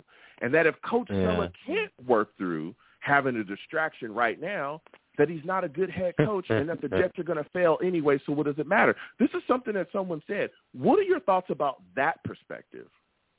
Kick rocks and pound salt. I remember my first beer. Like, dude, okay. you're you, you you're not seeing Belichick doing that. You're not seeing Mike Tomlin do that, even when he was the first. You know, when he got the reins of the Steelers. Imagine that. You know, like Mhm. dude, man had a chance in his first two years. You know, to do that if they Mhm. really wanted to. They know what they're doing, and you know Yeah. what? It's crazy, man. I feel like Al Davis, the younger Al Davis with teeth still in his mouth, but run- nonetheless, you know, like I, Mhm. I dude, I honestly think NFL is geared towards us, dude. I think we're the new Raiders. I uh, like on all the Super You know Bowls what? and everything, and I think we're gonna push through. Mhm. I think we're gonna Andy Dufresne it. I think we're Mm, gonna come out clean okay. on the other side with multiple Okay. and then to Oh. rub it into it. A lot of people want to say Uh-huh. things, man. I'm still not doubting Zach. Like I got I got tight because you know Dick Chimney set him up on that interview, and he you know Mhm. he, he put him in a hurricane type of thing, and then you know asked him a question and checked his man card. What are you gonna do? I would have done Mhm. the same thing as Zach coming back. You know, like we didn't hear the full thing, and now Mm. you know R.I.P. Coach Knapp. That was in our things. Now he's got yeah. L- let them simmer, let them chill out, Mhm. and this is the way of the force. And I, dude, it, it's we're gonna go on a rampage. That's how I feel it. And then especially too, I I strongly feel that we're gonna have a like when it's third and long. I I think we're gonna have a one eight seven package with with Huff, McDonald, Q, Clemons, JJ, and Lawson, and Mhm. just yeah, because McDonald and JJ they could pull back to linebackers if need need be, and then everybody else can switch out. Like, what are you going to do? And uh, Mhm. I, yeah, uh, we're going to Putnam people, and I, I really, you know, I sounded crazy when I said 70 sacks last time. I I honestly think we're going to get that and then some, and then those Wow. okay. turnovers. I really do. I'm feeling it. Yeah. We're pissed, and the team think the feels Eagles- it. And? I think the Eagles last season had 70 sacks or close to it. I think they did have 70 sacks. Um, yeah, I, I, I listen, do too. I think they, I think they went above seventy, but I know that I'm, I'm Mhm. pretty sure they hit that. mhm. Yeah, listen, I, I think look, Justin was talking about it. That uh that that 55, 60 sack range, I, I wouldn't be surprised if we do hit that, especially with a lot of the things that we have, guys in the package, guys in the rotation. Yeah. Uh, that we're going to be able to That's throw it. at people. It's insane, man. It's insane. And one of the guys and I love well, Jermaine Johnson is a guy that I and I know a lot of people, uh, you know, just have him kind of coming out and doing a thing, but he's a guy to me that is going to have to answer a lot of questions this upcoming season. Last season he was For all real. right, right? He kind of did his thing, Well, but he also missed some he- games as well due to injury. He had some positive flashes, right? That one, uh, that the, the Mhm. play, uh, well, the game against Buffalo, he made a big time tackle uh, to stop, uh, you know, the, the Buffalo's quarterback Josh Allen on a big stop. He was making plays, but I think this That's year why we there's dropped going to be him, actually a lot of questions. Can he get to that next gear? Can he put it together? And that's what I want to ask you, Rusty. What are your expectations for Jermaine Johnson this upcoming season? Well, to be real with you, I when we first got him, I didn't like the pick just because of our luck with Florida. You know what I mean? Like if you're from Mhm. the state of if if you're representing the state of Florida in college and you're coming to us, it, it, we were you know polite and all those types of cats. Like we we weren't doing good in it. Now him like what he even though he didn't accumulate a, a crazy amount of sacks or nothing, like he's smart, dude. And Mm-hmm. he's you know, like uh, knock on wood, but like he he already proved me wrong, you know, with his attitude and his just go go go and it's gotta say, man, I'm loving these JUCO kids, man. When you get the right ones, ooh, Yeah. uh, oh man, like I'm telling you. and yeah, and like because they're young men, you know, they realize whatever they Mhm. messed up as kids. Now all of a sudden they're like, wait, what? You know, we get a Clemons, we get JJ's. Like it's, yeah. I I hope I hope the curse is reversed with the Florida kids. And uh yeah, he's pleasantly surprising me. I I just hope he keeps on going up in stock. You know what I mean? Mm-hmm. And yeah. uh No, listen. because when he when he when he got Josh, like I I hate Josh Allen. I I hope we break his legs. I'm not kidding. And like when- when he caught him off, like when the guy's doing his thing, and you know we're we're used to it. We're like, oh, all right, he's gonna, you know, Josh is just gonna go to the sideline, break out of it, you know, break an arm tackle type of thing, and JJ's like, yeah, Mhm. no, no, I'm a dude, bro. you're you're you're not passing go and I loved it. He pulled the monopoly guy on him, and oh yeah, that's another thing. Josh Allen, yo, I'm guaranteed. I, I, he's gonna plummet, bro. I don't see Buffalo, and call me crazy. I don't see them winning more than seven games this season because of the Madden cover, and because they Whoa. lost Daboll. Yeah, it's like that. Look at his trajectory. Like he's not nothing without Daboll. He's just going down. Mm-hmm. Like he's yeah, he's going down like ships in battle. And Wow. yeah. But you can see the fear in his Okay, eye too. okay. Like yeah. Um Listen. of course I hate I, I, hate listen, the Barfalo miserables, but you know, it just adds adds another cookie to the Listen, crumble. I Rusty, I hear you. I want nothing more than to see that happen, but I'm not you know, I'm not going to call that shot because they still got some weapons over there, and McDermott's over there. He's a heck of a head coach. I know they got Yep. some issues with Diggs right now. You know, they were going through some stuff earlier on. I, you know, I'm keeping my nose out of that business, you know, because everything we got going on here. But uh, we definitely are taking a step forward. And Jermaine Johnson, uh, you know, being that guy and really really taking that next step in his career is going to go a huge way for the for the Jets uh, defense going forward. So he's I'm looking excited to see what Abrams like, bro. He really is. Mhm. Like to keep it real. Wow. He's looking Abrams like he's Mhm. looking like Jonathan. Okay, He okay, okay. You know, like he uh he's like Jonathan, but a little bit fast. You know, I don't want to say it, but hmm the dude's got it. If he, you know, Jesus, if he's dedicated like he was last year, and he just, Mhm. yeah, we're we're gonna we- be freaking terrifying on When defense. we're talking about our defense, you know, when we're talking about our defense, particularly our defensive line, do you think we'll see Quinnen Williams get his extension before training camp starts? It starts on the twentieth, July twentieth. You know, That, that that's that's coming up. You know. I hope so.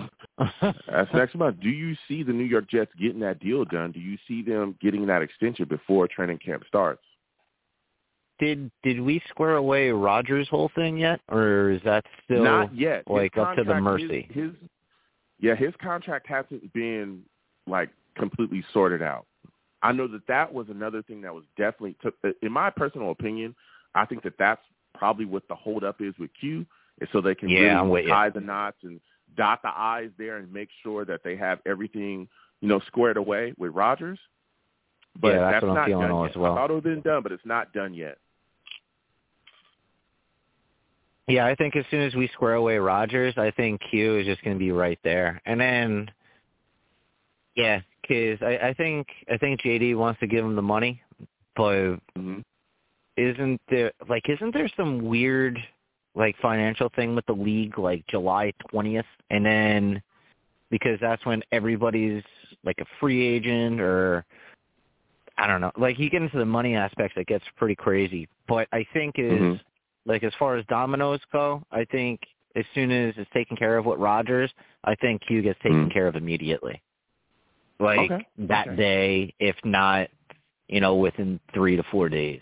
That's that's what I feel. Yeah. Because his bro, because Quinn, he already got signed, right? I mean, uh, Uh, Quincy, Quincy. yeah, Quincy, Quincy definitely, Yeah. yeah, yeah he, he definitely, he got his, yeah, due. he got his due. yeah. Q's Q's going to be here, and that's that's what I think, man. I, I think that they're just waiting on the Rodgers things.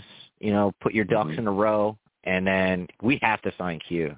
Like it's uh, yeah, we gotta we gotta keep our homegrown. You know what I mean? yeah. And- no, listen, I hear you. Talking about guys that are homegrown, Breece Hall, man. There's been a lot of talk Oof. about him, right? Love We know he's coming off that ACL. He's coming off that ACL. He's working to get back. And I'm talking to a lot of Jets fans, Rusty, and I- I'm starting to feel, I want to get your thoughts on this. I'm starting to feel that the expectations are a bit too high for him because he's coming off that ACL. I've been talking to Jets fans that have been saying, hey, they expect him to get, you know, over a thousand yards, a thousand plus, and I'm looking at it like, man, coming off of That's an crazy. ACL injury, it's going to take him some time. I want to get your thoughts on this, man. Do you feel like the expectations for Breece Hall coming off that ACL injury are too high from the fan base and the media at this point? Yes, absolutely. And like, you know, there's only one Adrian Peterson. Like that doesn't happen. Like Lawson's even a freak. You know, he couldn't like Suggs was the only one to come back from an ACL. Uh I mean like Achilles like he did. And Lawson was Yeah. a dog last year and he still had, you know, it still Mhm. took him two. And I I really I I think that we're not going to pull the trigger on Cook. I hope that we get uh Kareem Hunt. Now I know he has troubled past histories and stuff, but hopefully that's in his Mhm. past. But I I don't I, don't even want us to play Breece until after our bye. You know, there's no reason Wow, okay. to. Like, yeah, Okay. you know, like because say say we're doing, you know, knock on wood again, you know, a little bit bad in there. Now all of a sudden you have the inspiration from the team. You know, oh, all right, Breece is coming back after the bye. We're gonna, you know, we're gonna we're gonna bless some cats to where Mhm. if you start them week one, now all of a sudden you're in a hole. You're three and three. You're, you know, two and four. God, ugh, don't even want to say it, but you know, stuff happens. What are you going to Mhm. do then? Now the demeanor of the team is shot. They're not, you know. So now, also at the same time, I think Carter's gone, bro. I think he's gone. What? I think I don't. Th- yeah, I don't think we're Talk trading him. Talk- okay, we're going to go on this. We're going to go. Go ahead. You think Michael Carter Yeah. is going to be gone. You don't think he's on the roster. Yeah. You don't think he'll make the roster.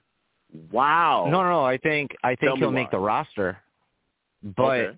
I I think for this reason, I think we're gonna do something like sign Kareem Hunt or even get Cook. But mid the mid season trade, I think Carter's gone. He's unfortunately tagged with uh you know it doesn't look good for Jets So you- players on, under on, the on JD second, thing Rusty. when they hold put on out second, tweets. Rusty. Hold on. Let me make sure everything is clear here. Let me make sure that I'm, Yeah. I'm clear about, and the audience is clear about what you're saying.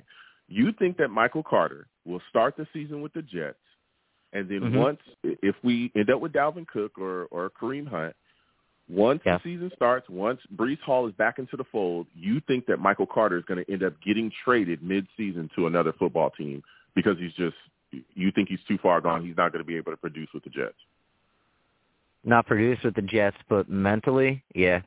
I I just because Why? he did because because of what he did with Twitter, put himself out there. Then he jumped on with more, like you know, JD doesn't play games with that stuff, man. We've every single person that we've ever seen go out and do something like that has been gone. Minus Mims somehow when uh, but yet the whole coaching staff hates Mims. Like if you look back on it, man, like it started with Jamal.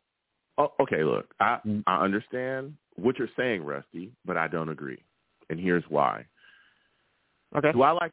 Did, did I like what Michael Carter did on Twitter? No. Everyone knows. First off, I'm very straightforward. I love Michael Carter the same way I love Same here. Mekhi Becton. I get smoked for both of those things. Okay. Oh, Mekhi's my Do I guy. like- I'm with you. Me and you are the me, you, Oh, and Green Bean are like the last three on that. Rusty, So I'm with you. too. it's been rough. We know it. Rusty, it's it's been rough, Rusty. You you and I, Mm-hmm. we we driving in that car. yeah, we're there. But yeah, here's, here's the deal. We're Here's warriors, deal, right? Yeah, Yeah. here's the deal. Michael Carter, I understand like liking what he did on Twitter, and he, he does need to settle down on that stuff. But what I think Michael Carter can do in this offense with this quarterback, I think is going to be crazy. Especially You're right. if Breece Hall does not start this season, okay, and that's why I talk about expectations. There's a chance he might not be ready week one. There's a chance of that, I hope he is right? There's a chance I hope he, he might not play. Okay. Oh, well, let's not hope he isn't. Let's hope No, not is. not no no But no, not like that. I hope he is, Okay, but we're you know we hold him back. You know, Yeah, yeah, that's come on, that's that's Let's- what I'm let's- hoping. let's- Yeah, let, let, let's not wish, you know, wish that he's not ready. Yeah, no, no, yeah, no, no, no. Let's, let's slow down on that, okay? yeah, But let's, yeah. let's It's it's you know that he's he's ready to go, but I'm pumping Look, brakes. he's That's not all I'm ready- doing. I'm not. Yeah. okay. If, if, if he's not ready, though, right? If he's not ready week one, I think the guy you immediately look at to carry the rock is Michael Carter. Yes, he didn't have a great season last season, but I mm. don't think that that's just on Michael Carter. And let me tell you why, right? First off, the New York Jets had issues along the offensive line. That that offensive line could not open holes to run anywhere.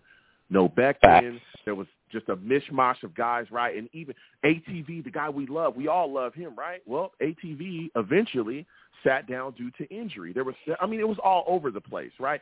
Guys coming. He in, is coming out. ATV. You know what? You're right. You should change. Joe, I'm sorry to cut you off, but you're a thousand. He is an all-terrain vehicle, dude. He really is. he, he, it shouldn't be AVT. It should be ATV.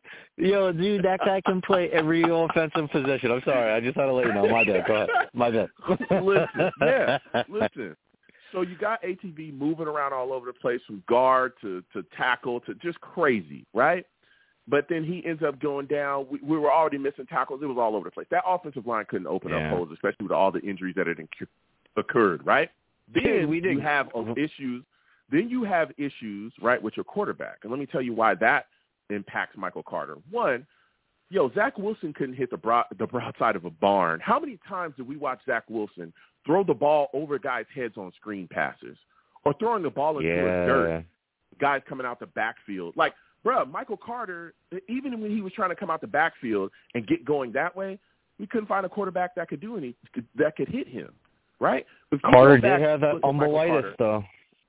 yeah, uh, I mean, he. I think he had like one or, or two fumbles last season. But look, if you look at Michael Carter, In clutch right, situation. Bruh, that you go back, you go back and you watch that Bengals game with Mike White. He's a single reason why we run that won that game. He was running all over the place. When you got an offensive line that can't open holes, you got a quarterback that can't get you involved in the passing game. oh, in Then you have an offensive coordinator. Yeah. Then you have an offensive coordinator yeah. in Mike LaFleur that literally would just go away from the running game. Oh, I even if, even if they were getting things going, remember Mike LaFleur? uh, We we all talked about it. There was issues play calling Me- with Mike LaFleur as well in his utilization. So I think that Yeah, just dumping LaFraud. on Michael I would Carter call him LaFraud from the get-go. him So solely. Yeah, I, I I I think that just dumping on Michael Carter and blaming him solely and just saying, "Oh, well, he just sucks." I don't think it was just he just sucks. I don't think he just sucks, right? I think that there was issues. I didn't in say he sucked. I just Yeah, again, even when we talk about Zach Wilson, right? Zach Wilson was so bad. You know what defenses were doing? They would just clog the lanes. That was literally Yeah, the that scheme was- to run against the Jets. You just sat in the box, right? Because Zach Wilson's not going to beat you with his arm. You just sit, crowd the box. he will though. That's the crazy part. Dawn. Yeah, and just beg every beg Zach Wilson to beat you with his arm. He ain't gonna do it.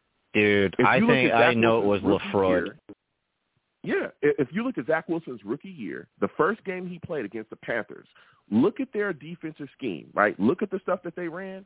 If you go all throughout Zach Wilson's issues and struggles, even that season, defenses did the exact same thing that they did. They just it was the same game plan.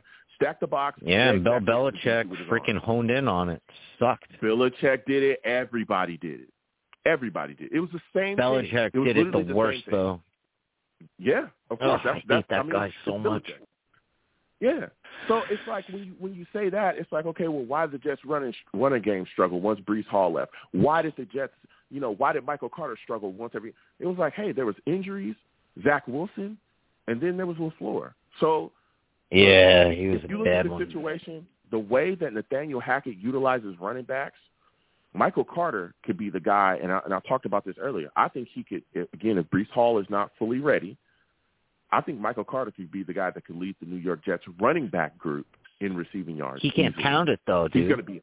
like He is going to be a uh, he can't coming pound it though. Like Bam Yeah. can though. No, he I, can I run. like I'm I'm, I'm with you, but I like Bam Go better as far as like I like I like Carter's personality. Dude's awesome, but as far as just killing you, dude, I, I love Bam.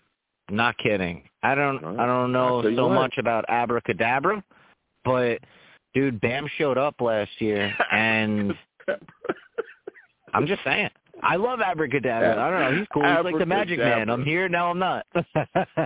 Yeah, yeah. I don't. I, I butchered his last name, so I just call him Abracadabra.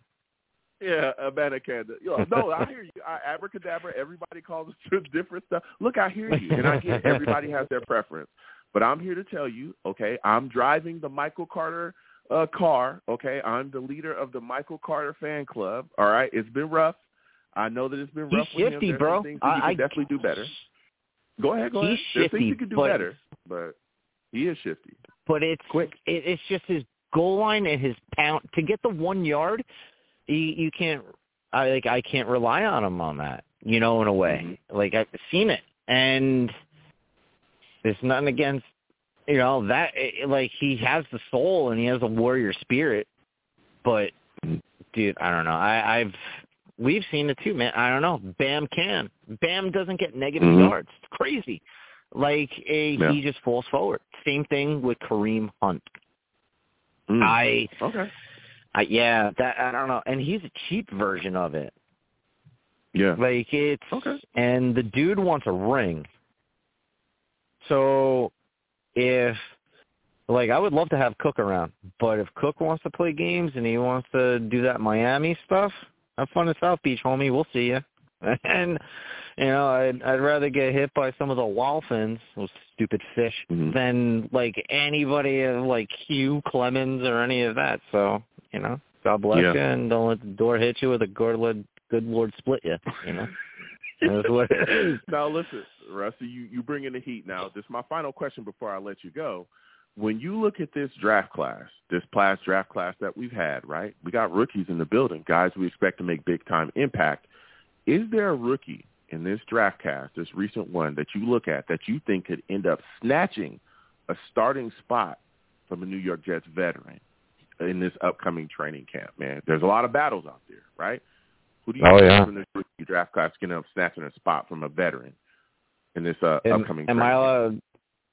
Am I allowed to say one that was drafted and one that was a UDFA? Yeah, go go ahead. I Go think I think I'll there's gonna be two. I think Okay, I think Will is. I think I think Will is, but he we're gonna see him more this year on like third down packages and things. I Okay. I think they're just gonna be like, all right, lightning in a bottle, go kill him. You know, he's just Mhm. gonna be a seek and destroy. And the other guy, I think is going to be Dean the third out of uh Florida, the safety.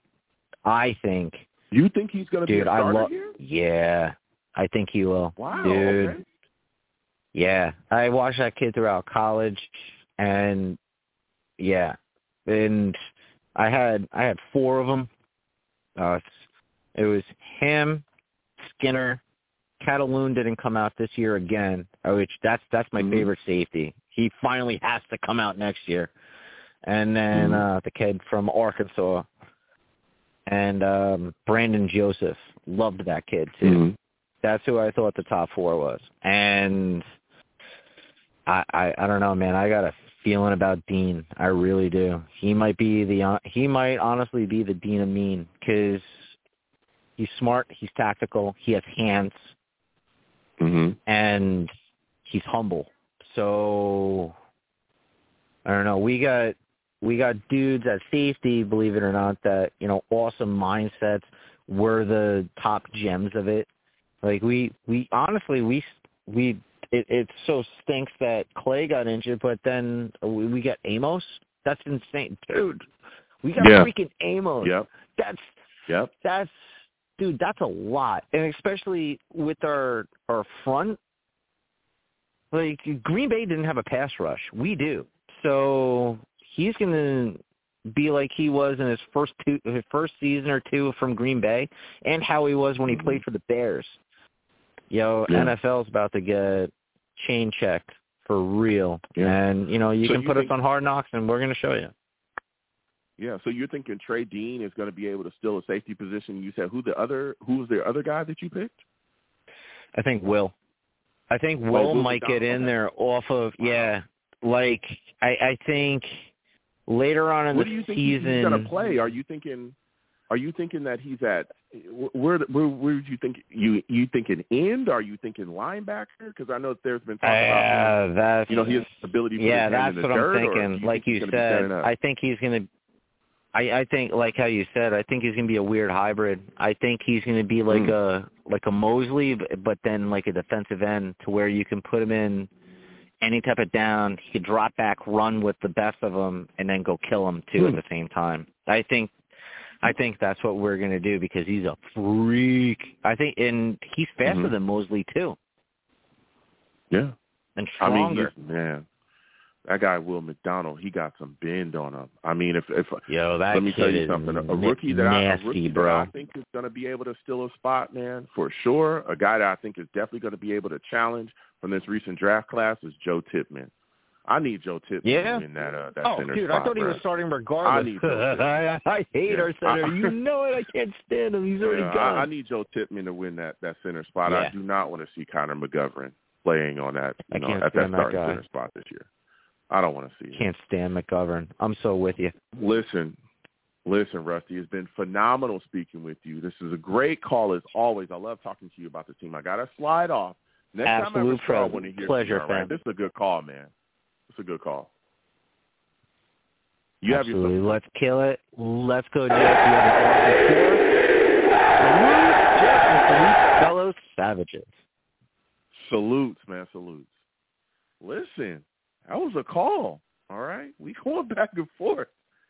We're gonna go ahead and shut the show down. This has been quite a show. I apologize to any callers that I missed. I don't think we missed anybody. Um, getting every getting after it, man. Getting after it. All right.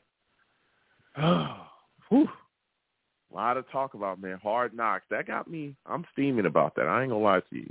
I'm with Coach Saleh. I'm not a fan. Okay. I'm not a fan of that. Don't force stuff on us when we're trying to get it done. We're trying to get the ultimate goal finished here. All right. So, listen, it's your boy Long Beach Joe, man. We're gonna close this out. I'm the man of the people. I'm here for the people. Let me shamelessly promote my Facebook page. Everyone go on Facebook, search the Long Beach Joe Show. Like that page. My content's up there. Go ahead and give it a listen. Message me. I'll message you right back. I love going back and forth with you folks about this football team.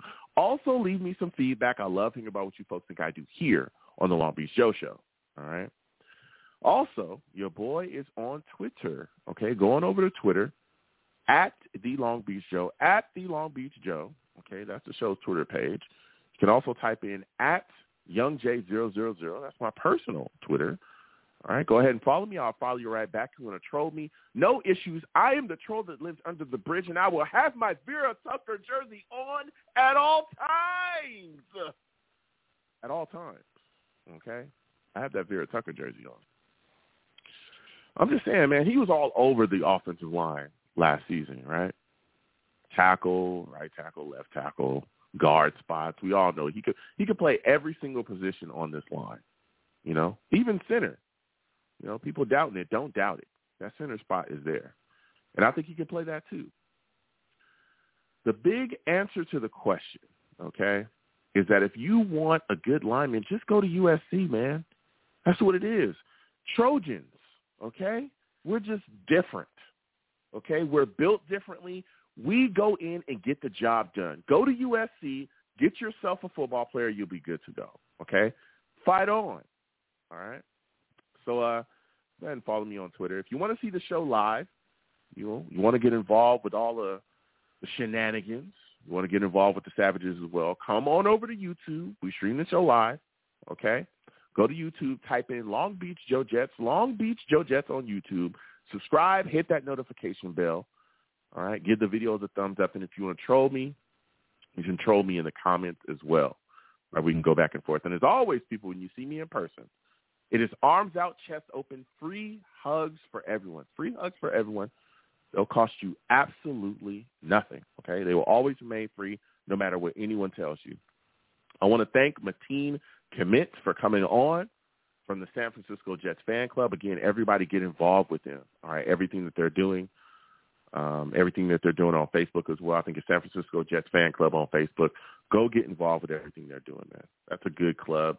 I've had a lot of great times hanging out with them. And uh, salute and respect to everybody as well. Fourth of July is coming up. Enjoy your holidays and be safe, people. Be safe out there on those roads things can get a little wild. I want to make sure y'all remain safe, okay, and enjoy your Fourth of July. So, till next time, you folks have a good one. Peace.